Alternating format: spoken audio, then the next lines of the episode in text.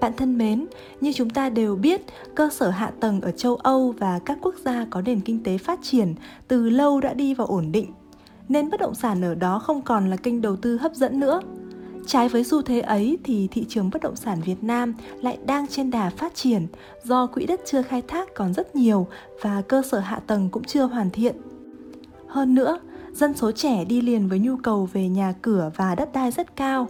Vì thế mà nhiều người quan niệm rằng ai đầu tư kinh doanh bất động sản cũng giàu có vì lợi nhuận từ bất động sản đem lại thường rất cao. Nhưng sự thật phũ phàng là không phải ai kinh doanh bất động sản cũng cầm chắc thắng lợi. Có hai loại nhà đầu tư kinh doanh bất động sản ở Việt Nam. Loại thứ nhất là nhà đầu tư chuyên nghiệp, có thu nhập chính từ việc đầu tư kinh doanh bất động sản. Loại thứ hai là nhà đầu tư nghiệp dư, kinh doanh bất động sản như một nghề tay trái. Họ hoạt động ở lĩnh vực khác rồi chuyển vốn sang đầu tư bất động sản để kiếm tiền. Nhà đầu tư chuyên nghiệp chưa chắc đã đầu tư thành công và nhà đầu tư nghiệp dư cũng chưa chắc sẽ thất bại. Làm bất động sản thắng lợi đều nhờ vào việc chọn phân khúc thị trường hợp lý, mua bán đúng thời điểm và quan trọng là am hiểu sản phẩm, am hiểu thị trường. Đầu tư là một công việc trí tuệ nên không thể năm ăn năm hòa, càng không phải là năm ăn năm thua. Nhà đầu tư phải chọn 7 phần hòa và 3 phần thắng.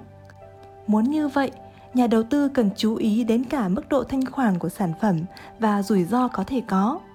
Cuốn sách Vừa mua đã lãi, đất đai tuyệt vời được viết bởi tác giả Khang Nhung, chia sẻ trải nghiệm thực tế của chính mình trong quá trình đầu tư kinh doanh bất động sản. Cuốn sách sử dụng lối viết đơn giản, dễ hiểu và đưa ra những ví dụ cụ thể rất sinh động. Đầu tiên, tác giả bật mí về ba chiến lược quan trọng trong đầu tư bất động sản. Chiến lược thứ nhất là chiến lược lãi vốn và dòng tiền. Lãi vốn của bất động sản là khả năng tăng giá của bất động sản đó, còn dòng tiền là khả năng tạo ra nguồn thu đều đặn từ bất động sản này. Có thể là thu được hàng tháng, hàng quý hoặc hàng năm. Điểm cốt lõi của chiến lược lãi vốn là mua vào và bán ra đúng lúc. Nếu chọn sai thời điểm bán và mua, bạn sẽ thua thiệt. Chiến lược lãi vốn có thể sử dụng đầu tư ngắn hạn hoặc dài hạn. Nếu muốn đầu tư ngắn hạn, bạn hãy nhắm tới các dự án bất động sản. Có hai thời điểm nên mua, đó là giai đoạn đầu khi dự án mới mở bán và giai đoạn bất động sản đã định hình, công trình đi vào nghiệm thu, chủ đầu tư bàn giao cho người mua. Hai thời điểm nên bán là giai đoạn đầu của dự án, tức là khoảng 1 phần 3 thời gian đầu. Ví dụ, thời gian hoàn thành dự án là 2 năm, thì 6 tháng đầu được coi là giai đoạn đầu của dự án. Theo đó, nhà đầu tư nên bán trong 6 tháng đầu này. Bán thời điểm này tuy lãi ít, nhưng nhà đầu tư không phải bỏ ra nhiều vốn. Thời điểm nên bán thứ hai là giai đoạn hoàn thiện dự án, tức là chờ đến lúc công trình tiến đến giai đoạn nghiệm thu hoặc khi có sổ đỏ rồi bán ra. Nếu chọn thời điểm bán này thì nhà đầu tư sẽ phải bỏ ra một khoản tiền lớn hơn vì phải đóng tiền toàn bộ chứ không chỉ từng phần cho một sản phẩm hoàn thiện. Với chiến lược lãi vốn ngắn hạn, bạn cần lưu ý là không phải cứ mua bất động sản chất lượng tốt là bạn có thể bán đi và thu lãi về. Bởi vì có nhiều chủ đầu tư sẵn có uy tín trên thị trường, họ cam kết về chất lượng sản phẩm và nhắm thẳng tới người dùng cuối, nên giá họ đưa ra là kịch trần. Vì giá kịch trần rồi nên ít có khả năng tăng giá cao hơn nữa. Mức giá này khó tạo ra cơ hội cho nhà đầu tư muốn nhân số vốn của mình lên bằng cách mua đi và bán lại. Đầu tư lãi vốn dài hạn cũng là một chiến lược khôn ngoan không kém so với đầu tư lãi vốn ngắn hạn. Nhưng bạn chỉ nên áp dụng chiến lược lãi vốn dài hạn khi chọn được bất động sản tạo ra nguồn thu, tức là dòng tiền đều đặn thu về hàng tháng, hàng quý hoặc hàng năm. Ví dụ năm 2014, tác giả đã mua một mảnh đất có diện tích là 260 m2 ở vùng ven Hội An với giá 5 triệu đồng trên 1 mét vuông. Vì nắm được các chính sách của nhà nước nên tác giả đã tiên liệu được rằng giá đất vị trí đó sẽ còn tăng cao. Và quả thật, sau 4 năm, tức là vào năm 2018, giá đất tăng lên là 25 triệu đồng một mét vuông. Vậy là tác giả đã lãi được 5,2 tỷ đồng. Ngoài ra còn có lợi nhuận thu được từ việc cho thuê hàng tháng. Khi sở hữu một sản phẩm vừa có lãi vốn, vừa đem lại dòng tiền ổn định thì chẳng khác nào bạn đang có trong tay một con ngỗng biết đẻ trứng vàng. Chiến lược thứ hai là chiến lược thắng tại thời điểm mua. Thị trường bất động sản không lên mãi và cũng không xuống mãi. Nó sẽ có lúc lên, lúc xuống như đồ thị hình sin. nhưng chờ thời gặp vận thì không phải là cách đầu tư kinh doanh lâu bền. Đừng biến mình thành con rối trong tay người khác. Nhà đầu tư phải biết chắc là mình sẽ lãi ngay khi mua chứ không phải chờ đến lúc bán mới tính chuyện lãi hay lỗ. Dù thị trường bất động sản đi lên hay đi xuống thì vẫn có thể kiếm lời. Để làm được điều này, tại thời điểm mua, giá bạn mua phải thấp hơn giá thị trường. Điều này cần nhà đầu tư phải nắm rõ thông tin sản phẩm, thông tin thị trường để xác định được giá trị thực của bất động sản đó. Tác giả Khang Nhung đưa ra phương pháp xác định giá trị thực của bất động sản như sau. Bước thứ nhất, bạn phải thu thập được đủ 10 loại thông tin về bất động sản định mua, bao gồm thông tin chủ nhà và chủ đầu tư, lý do bán, thông tin bán đã có từ bao lâu, vì sao chưa bán được, giá bán là bao nhiêu, hướng đất và hướng nhà, diện tích, hình dáng, kích thước dài rộng, tình trạng pháp lý, khả năng khai thác dòng tiền, xây dựng được bao lâu rồi, môi trường dân sinh và an ninh xung quanh. Bước thứ hai, bạn lập sơ đồ giá của khu vực dựa trên sự khảo sát của những bất động sản xung quanh đó. Ví dụ khi đầu tư bất động sản ở Hội An, tác giả lập sơ đồ so sánh về giá của khoảng 50 bất động sản khác đã khảo sát tại 5 phường của Hội An. Từ đó, định ra khung giá cho các bất động sản có tại 20 đường chính và các ngõ rộng từ 3 đến 5 mét. Trong bước khảo sát này, bạn nên nhờ đến môi giới bất động sản tại địa phương vì họ chính là thổ địa, sẽ giúp bạn thu thập thông tin nhanh nhất. Tuy nhiên, giá bất động sản thay đổi khá thường xuyên nên bạn hãy sử dụng thông tin khảo sát trong một tuần trở lại để tránh sai lầm. Bước thứ ba, lúc này bạn mới so sánh giá của vị trí mà mình định mua hoặc bán với thông tin trên sơ đồ giá mà bạn vừa lập. Chiến lược đầu tư thứ ba là chiến lược mua 3, bán 2, giữ lại một. Hãy hình dung bạn có 2 tỷ, thay vì đem toàn bộ số tiền ấy đi mua một căn hộ trị giá 2 tỷ thì bạn sẽ dùng 2 tỷ này để đầu tư vào một dự án đang mở bán ở giai đoạn đầu và thu về 3 căn. Với mỗi căn, bạn chỉ phải đóng cho chủ đầu tư vài trăm triệu. Sau 6 tháng đến 1 năm, bạn bán đi hai căn để thu hồi vốn và lấy lãi, còn một căn thì bạn giữ lại, có thể đầu tư lãi vốn dài hạn hoặc đầu tư dòng tiền. Chiến lược đầu tư này giống như mua xỉ đầu của nhà cung cấp, rồi sau đó bán lẻ cho người tiêu dùng. Khi bạn mua số lượng lớn các lô vừa mới mở bán của một dự án, bạn sẽ được chiết khấu ở mức cao. Ngoài ra, bạn còn được đàm phán về các điều khoản có lợi về thanh toán, điều mà nếu chỉ mua một hai căn thì bạn sẽ không thể có được. Sau đó, bạn bán dần ra cho người khác. Một lợi thế nữa khi mua số lượng lớn ở giai đoạn đầu là bạn dễ chọn được vị trí đẹp và giá bán ra lúc nào cũng rẻ hơn thị trường. Chiến lược này còn có tên gọi tiền mặt là vua. Nó phù hợp với nhà đầu tư có vốn đầu tư tương đối, không quá dày và cũng không quá mỏng. Điều quan trọng cần lưu ý là thời điểm mua và thời điểm bán cũng tương tự như thời điểm mua vào và bán ra của chiến lược lãi vốn dòng tiền, tức là mua vào giai đoạn đầu của dự án để được giá rẻ và bán ra trong 1 phần 3 thời gian đầu của dự án. Hoặc mua vào thời điểm dự án đi vào bàn giao để dễ được giá tốt, bởi thường thì chỉ khi gặp khó khăn tài chính người ta mới bán ra vào lúc này. Chính vì vậy, bạn có thể tận dụng cơ hội để mua được giá tốt. Mặt khác, lúc này tiện ích và mọi thứ của dự án đã định hình nên việc bán ra của bạn sẽ dễ dàng hơn và ít rủi ro. Chiến lược mua 3, bán 2, giữ lại 1 từ giai đoạn đầu của dự án cũng là chiến lược lãi trên nợ.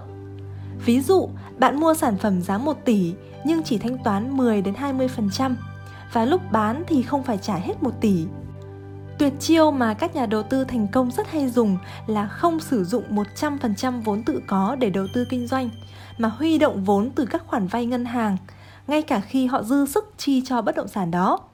Nhiều nhà đầu tư đã sử dụng tốt chiến lược vay trả góp ngân hàng để mua nhà rồi cho thuê và thu được dòng tiền đều đặn. Dòng tiền đều đặn này sẽ giúp họ giải quyết các vấn đề thanh toán với ngân hàng. Vậy là vốn của nhà đầu tư được phân tán chứ không bị giam hãm chỉ trong một món đầu tư. Tuy nhiên, trước khi quyết định vay vốn để đầu tư bất động sản thì bạn cần phải lưu ý, nếu lãi suất cao thì đừng vay. Khi vay, phải tính phương án có khả năng để trả. Khi không chắc thắng thì không vay để đầu tư. Nhà đầu tư khôn ngoan luôn biết cách phải làm thế nào để giải quyết bài toán nó tự nuôi nó. Vì vậy mà dù có gặp phải vấn đề ngoài dự kiến thì họ cũng không lạm vào các khoản tiền khác vì làm như vậy rất nguy hiểm. Nếu bạn có vốn ít hoặc đang cần quay vòng vốn thì chớ tập trung đầu tư về dòng tiền bởi rất dễ bị chôn vốn vào đó. Nếu vốn ít, bạn phải tính phương án đầu tư lãi vốn và dòng tiền nối đuôi nhau. Ví dụ, vay để đầu tư thì tiền cho thuê, tức là dòng tiền phải đủ để bù vào tiền gốc và lãi phải trả ngân hàng và trả xong thì vốn lại tăng. Hiện nay có rất nhiều kênh bất động sản để bạn đầu tư như chung cư, nhà phố, bất động sản du lịch nghỉ dưỡng, đất nền hay mới đây nhất là hoa viên nghĩa trang. Mỗi dòng sản phẩm đều có những lợi thế và hạn chế khác nhau. Ví dụ, sản phẩm nhà phố có thể đầu tư khai thác cho thuê rất tốt, nhưng những vị trí đắc địa để cho thuê thì thường nằm trong trung tâm thành phố. Giá đất ở đó đã tăng kịch trần nên lãi vốn của nhà phố không còn khả năng gia tăng nữa. Tuy nhiên, đây lại là loại sản phẩm đầu tư khá an toàn và ổn định vì không sợ lỗ vốn. Nhưng nếu bạn thích lãi lời nhiều thì nên chọn dòng sản phẩm khác. Không có kênh đầu tư nào tốt và cũng không có kênh đầu tư nào xấu. Vấn đề là đúng thời điểm. Mỗi giai đoạn, mỗi kênh đầu tư lại có xu hướng phát triển đặc trưng, nó đòi hỏi nhà đầu tư phải biết quan sát, phân tích và nhận định. Là một nhà đầu tư kinh doanh bất động sản, không ai là không biết những tác nhân ảnh hưởng đến giá trị của bất động sản và hiệu suất đầu tư của mình. Tác giả chỉ ra 5 yếu tố tác động mà nhà đầu tư cần lưu ý. Yếu tố thứ nhất là vị trí, địa hình và khí hậu. Chúng ta đều biết giá bất động sản ở mặt đường bao giờ cũng cao hơn giá bất động sản nằm trong ngõ, ngách và hẻm. Bất động sản ở tuyến phố chính thì luôn đắt hơn ở tuyến phố phụ. Càng xa trung tâm thì giá bất động sản sẽ càng thấp. Diện tích, kích thước, hình dáng của thửa đất cũng góp phần làm cho giá trị của bất động sản tăng lên hay giảm đi. Khí hậu và địa hình cũng ảnh hưởng trực tiếp tới kênh đầu tư của bạn. Ví dụ, muốn đầu tư vào bất động sản du lịch ở Phú Quốc, bạn cần biết rằng Phú Quốc chỉ có thể đón khách du lịch trong 6 tháng. 6 tháng còn lại không khai thác kinh doanh được. Khu kinh tế Phú Quốc khá biệt lập và sơ sài, hầu như thứ gì cũng phải vận chuyển từ đất liền ra. Nước ngọt ở đây rất khan hiếm, vì thế mà để bù đắp cho những thiếu thốn này thì giá thuê dịch vụ khách sạn, biệt thự nghỉ dưỡng cùng các loại dịch vụ khác ở Phú Quốc đều rất đắt. Yếu tố thứ hai là chính sách của nhà nước.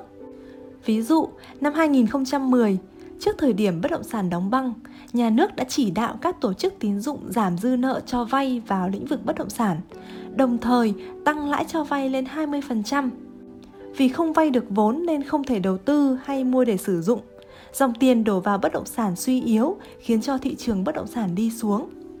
Nhà nước có rất nhiều cách để điều tiết thị trường bất động sản. Khi muốn kích cầu thì nhà nước sẽ ban hành các chính sách hỗ trợ vay vốn, nới lỏng quy định pháp luật. Ví dụ, thời điểm cuối năm 2013, các dự án chung cư có diện tích lớn, giá trên 3 tỷ rất hiếm người mua. Đến tháng 3 năm 2014, nhà nước cho phép thiết kế căn hộ chung cư có diện tích từ 65 đến 70 m2 thì người có thu nhập vừa phải ồ ạt mua các loại nhà chung cư có diện tích nhỏ này. Một ví dụ nữa là luật nhà ở có hiệu lực từ ngày 1 tháng 7 năm 2015 cho phép người nước ngoài được mua bất động sản ở Việt Nam đã kích cầu thị trường bất động sản lên nhanh chóng. Hay các dự thảo luật đơn vị hành chính kinh tế đặc biệt hay còn gọi là đặc khu kinh tế cũng thường tạo nên những cơn sốt bất động sản. Không phải bỗng dưng mà chỗ này đóng băng, chỗ kia lại đóng sốt. Tất cả đều xuất phát từ những chính sách của nhà nước ban ra để điều tiết thị trường. Nếu nắm được chính sách nhà nước thì bạn sẽ nắm được quy luật thị trường. Việc này giống như chơi game, bạn chỉ sống khi biết cách thuận theo luật chơi của nó. Tuy nhiên, bạn luôn phải nhớ tất cả những thông tin như đang được xem xét hay đang dự định chưa phải là thông tin cuối cùng. Muốn có được thông tin chính xác và an toàn, chắc chắn nhất là tự mình phải nghiên cứu, đi nhiều và đọc nhiều. Đừng có nghe người ta nói hay nghe đồn là hoặc ờ, có thấy bài viết mà rơi vào cái bẫy đang răng ra của một nhóm người chuyên trục lợi. Nếu bạn yêu thích sự an toàn và chắc chắn, hãy đưa ra sự lựa chọn sau khi mọi thông tin đều được công bố cách này lợi nhuận có thể không cao nhưng an toàn Yếu tố quan trọng thứ ba là tính thanh khoản. Sản phẩm bất động sản không có tính thanh khoản là sản phẩm chết. Để đánh giá được tính thanh khoản, bạn phải trả lời được hai câu hỏi.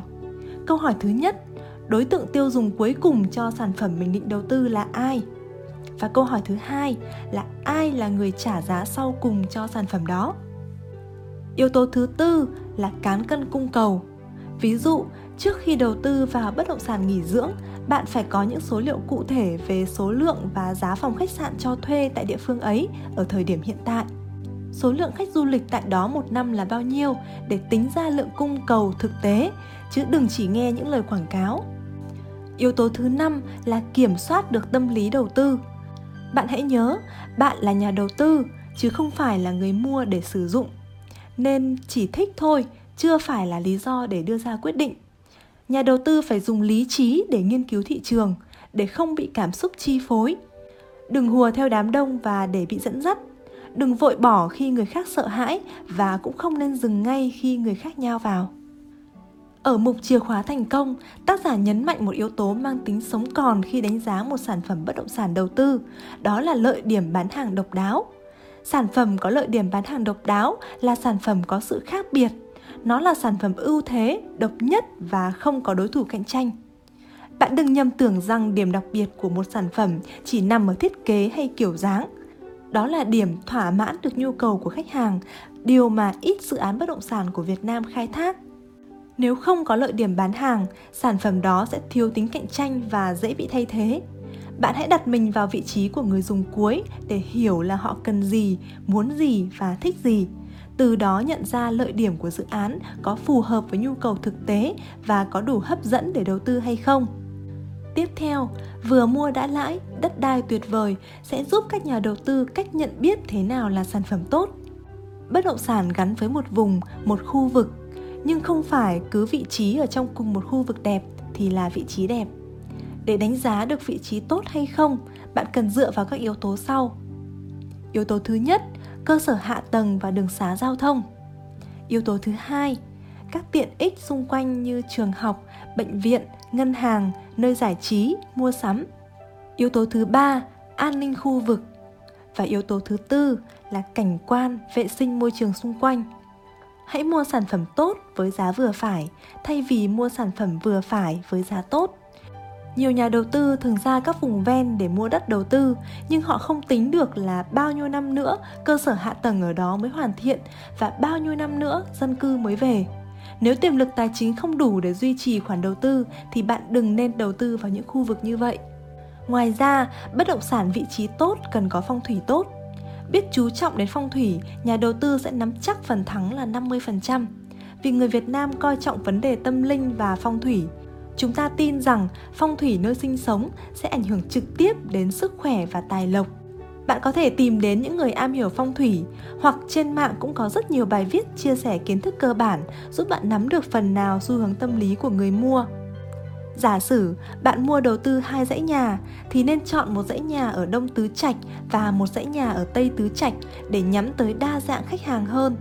Dù là mua để đầu tư, thì bạn cũng nên tìm sản phẩm phù hợp với lợi ích của người ở khi biết nghĩ cho người ở, thì sản phẩm sẽ dễ bán được tốt. Đất lành thì người sẽ đến đông. Khi làm bất cứ điều gì, bạn cũng cần để ý đến tính hiệu quả. Với việc đầu tư bất động sản, thì tính hiệu quả lại càng được quan tâm. Hiệu suất đầu tư bất động sản bao gồm hiệu suất khai thác cho thuê và hiệu suất lãi vốn khi bán.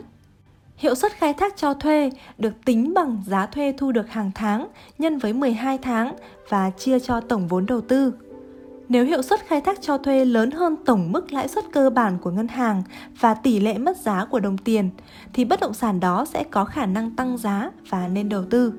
Nếu không, thì bạn gửi tiền ấy vào ngân hàng sẽ đỡ tốn công sức, thời gian và chi phí cho việc vận hành, duy trì và quản lý.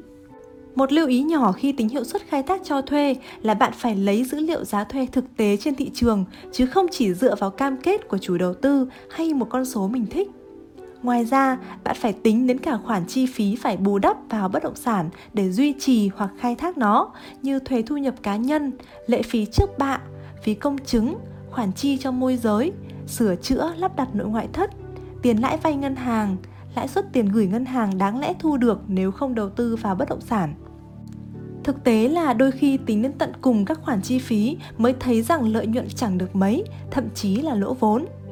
Bên cạnh đó, bạn cần chọn chủ đầu tư uy tín và phù hợp.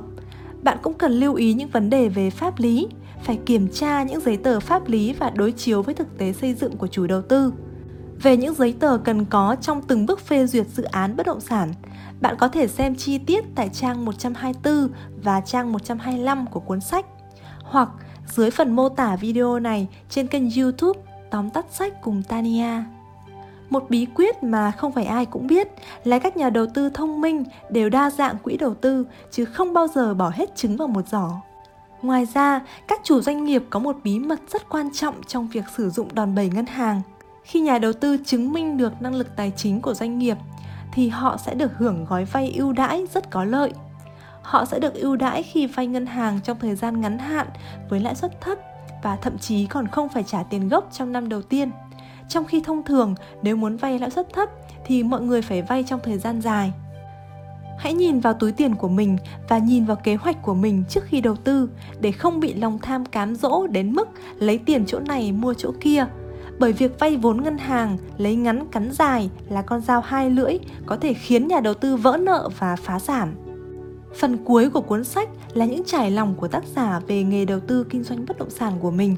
Tác giả chia sẻ rằng tôi không thể sở hữu một chiếc ví dày mà đánh rơi mất não. Trí tuệ mới là điều tôi theo đuổi.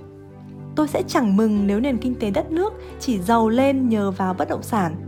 Bởi lượng lớn tiền đầu tư vào bất động sản liên tục luân chuyển từ tay người này sang tay người khác mà thực chất xã hội không hề đi lên. Sản phẩm trên thị trường không thiếu, cái thiếu là hiểu biết là cái tâm và tầm nhìn của nhà đầu tư một nhà đầu tư thông minh không thể là một người ích kỷ vì cuộc đời có đi có lại. Một nhà đầu tư thành công buôn bán thuận lợi được nhiều người giúp đỡ không phải tự nhiên mà có. Nó phụ thuộc vào việc người đó đối xử với người khác thế nào. Đầu tư khác với đầu cơ. Đầu cơ không tập trung vào giá trị cốt lõi của bất động sản mà chỉ dựa vào tâm lý của người mua để bán được hàng. Họ đẩy giá lên ở thời điểm cao nhất, thậm chí tạo ra thông tin giả, định hướng dư luận. Người mua sau cùng sẽ là người ôm bom và phải chịu tất cả những rủi ro còn lại. Việc này là thất đức. Nhà đầu tư cần trang bị đầy đủ hành trang trước khi đầu tư, đừng bao giờ ra trận khi trong tay bạn không có vũ khí. Muốn đầu tư đúng phải hiểu thị trường và muốn hiểu thị trường thì phải biết rút kinh nghiệm từ những va vấp nhà đầu tư cũng cần có sự can đảm và dám đối mặt với thất bại bởi đầu tư thì luôn có rủi ro nhưng hãy hạn chế rủi ro ở mức thấp nhất và trong phạm vi cho phép vào thời điểm đáy của bất động sản, nhiều người sợ hãi và không dám đầu tư. Nhưng thực tế là vào lúc khủng hoảng, vẫn có những người tận dụng cơ hội và thành công nếu biết cách. Họ coi khủng hoảng là thách thức, là cơ hội kiếm tiền. Họ tìm ra cơ hội vàng cho mình trong khi thị trường đang là một màn đêm u ám. Nhiều nhà đầu tư bắt đầu gom hàng vào những thời điểm đó để chờ ngày bán ra và cuối cùng họ kiếm lãi lời cao. Cuốn sách Vừa mua đã lãi, đất đai tuyệt vời được xuất bản với niềm hy vọng các nhà đầu tư sẽ là bộ lọc tốt nhất cho đầu ra của các sản phẩm bất động sản trên thị trường. Các nhà đầu tư cần làm tốt vai trò tiên phong trong việc định hướng lối đi cho thị trường bất động sản để những dự án kém chất lượng sẽ không có cơ hội đến tay người tiêu dùng để tiền đổ vào bất động sản sẽ tạo ra giá trị thực cho người dân mỗi mảnh đất mái nhà sẽ là nền tảng cho con người phát triển bản thân và cống hiến cho xã hội. Cảm ơn bạn đã lắng nghe. Hẹn gặp lại bạn trong những bản tóm tắt sách tiếp theo.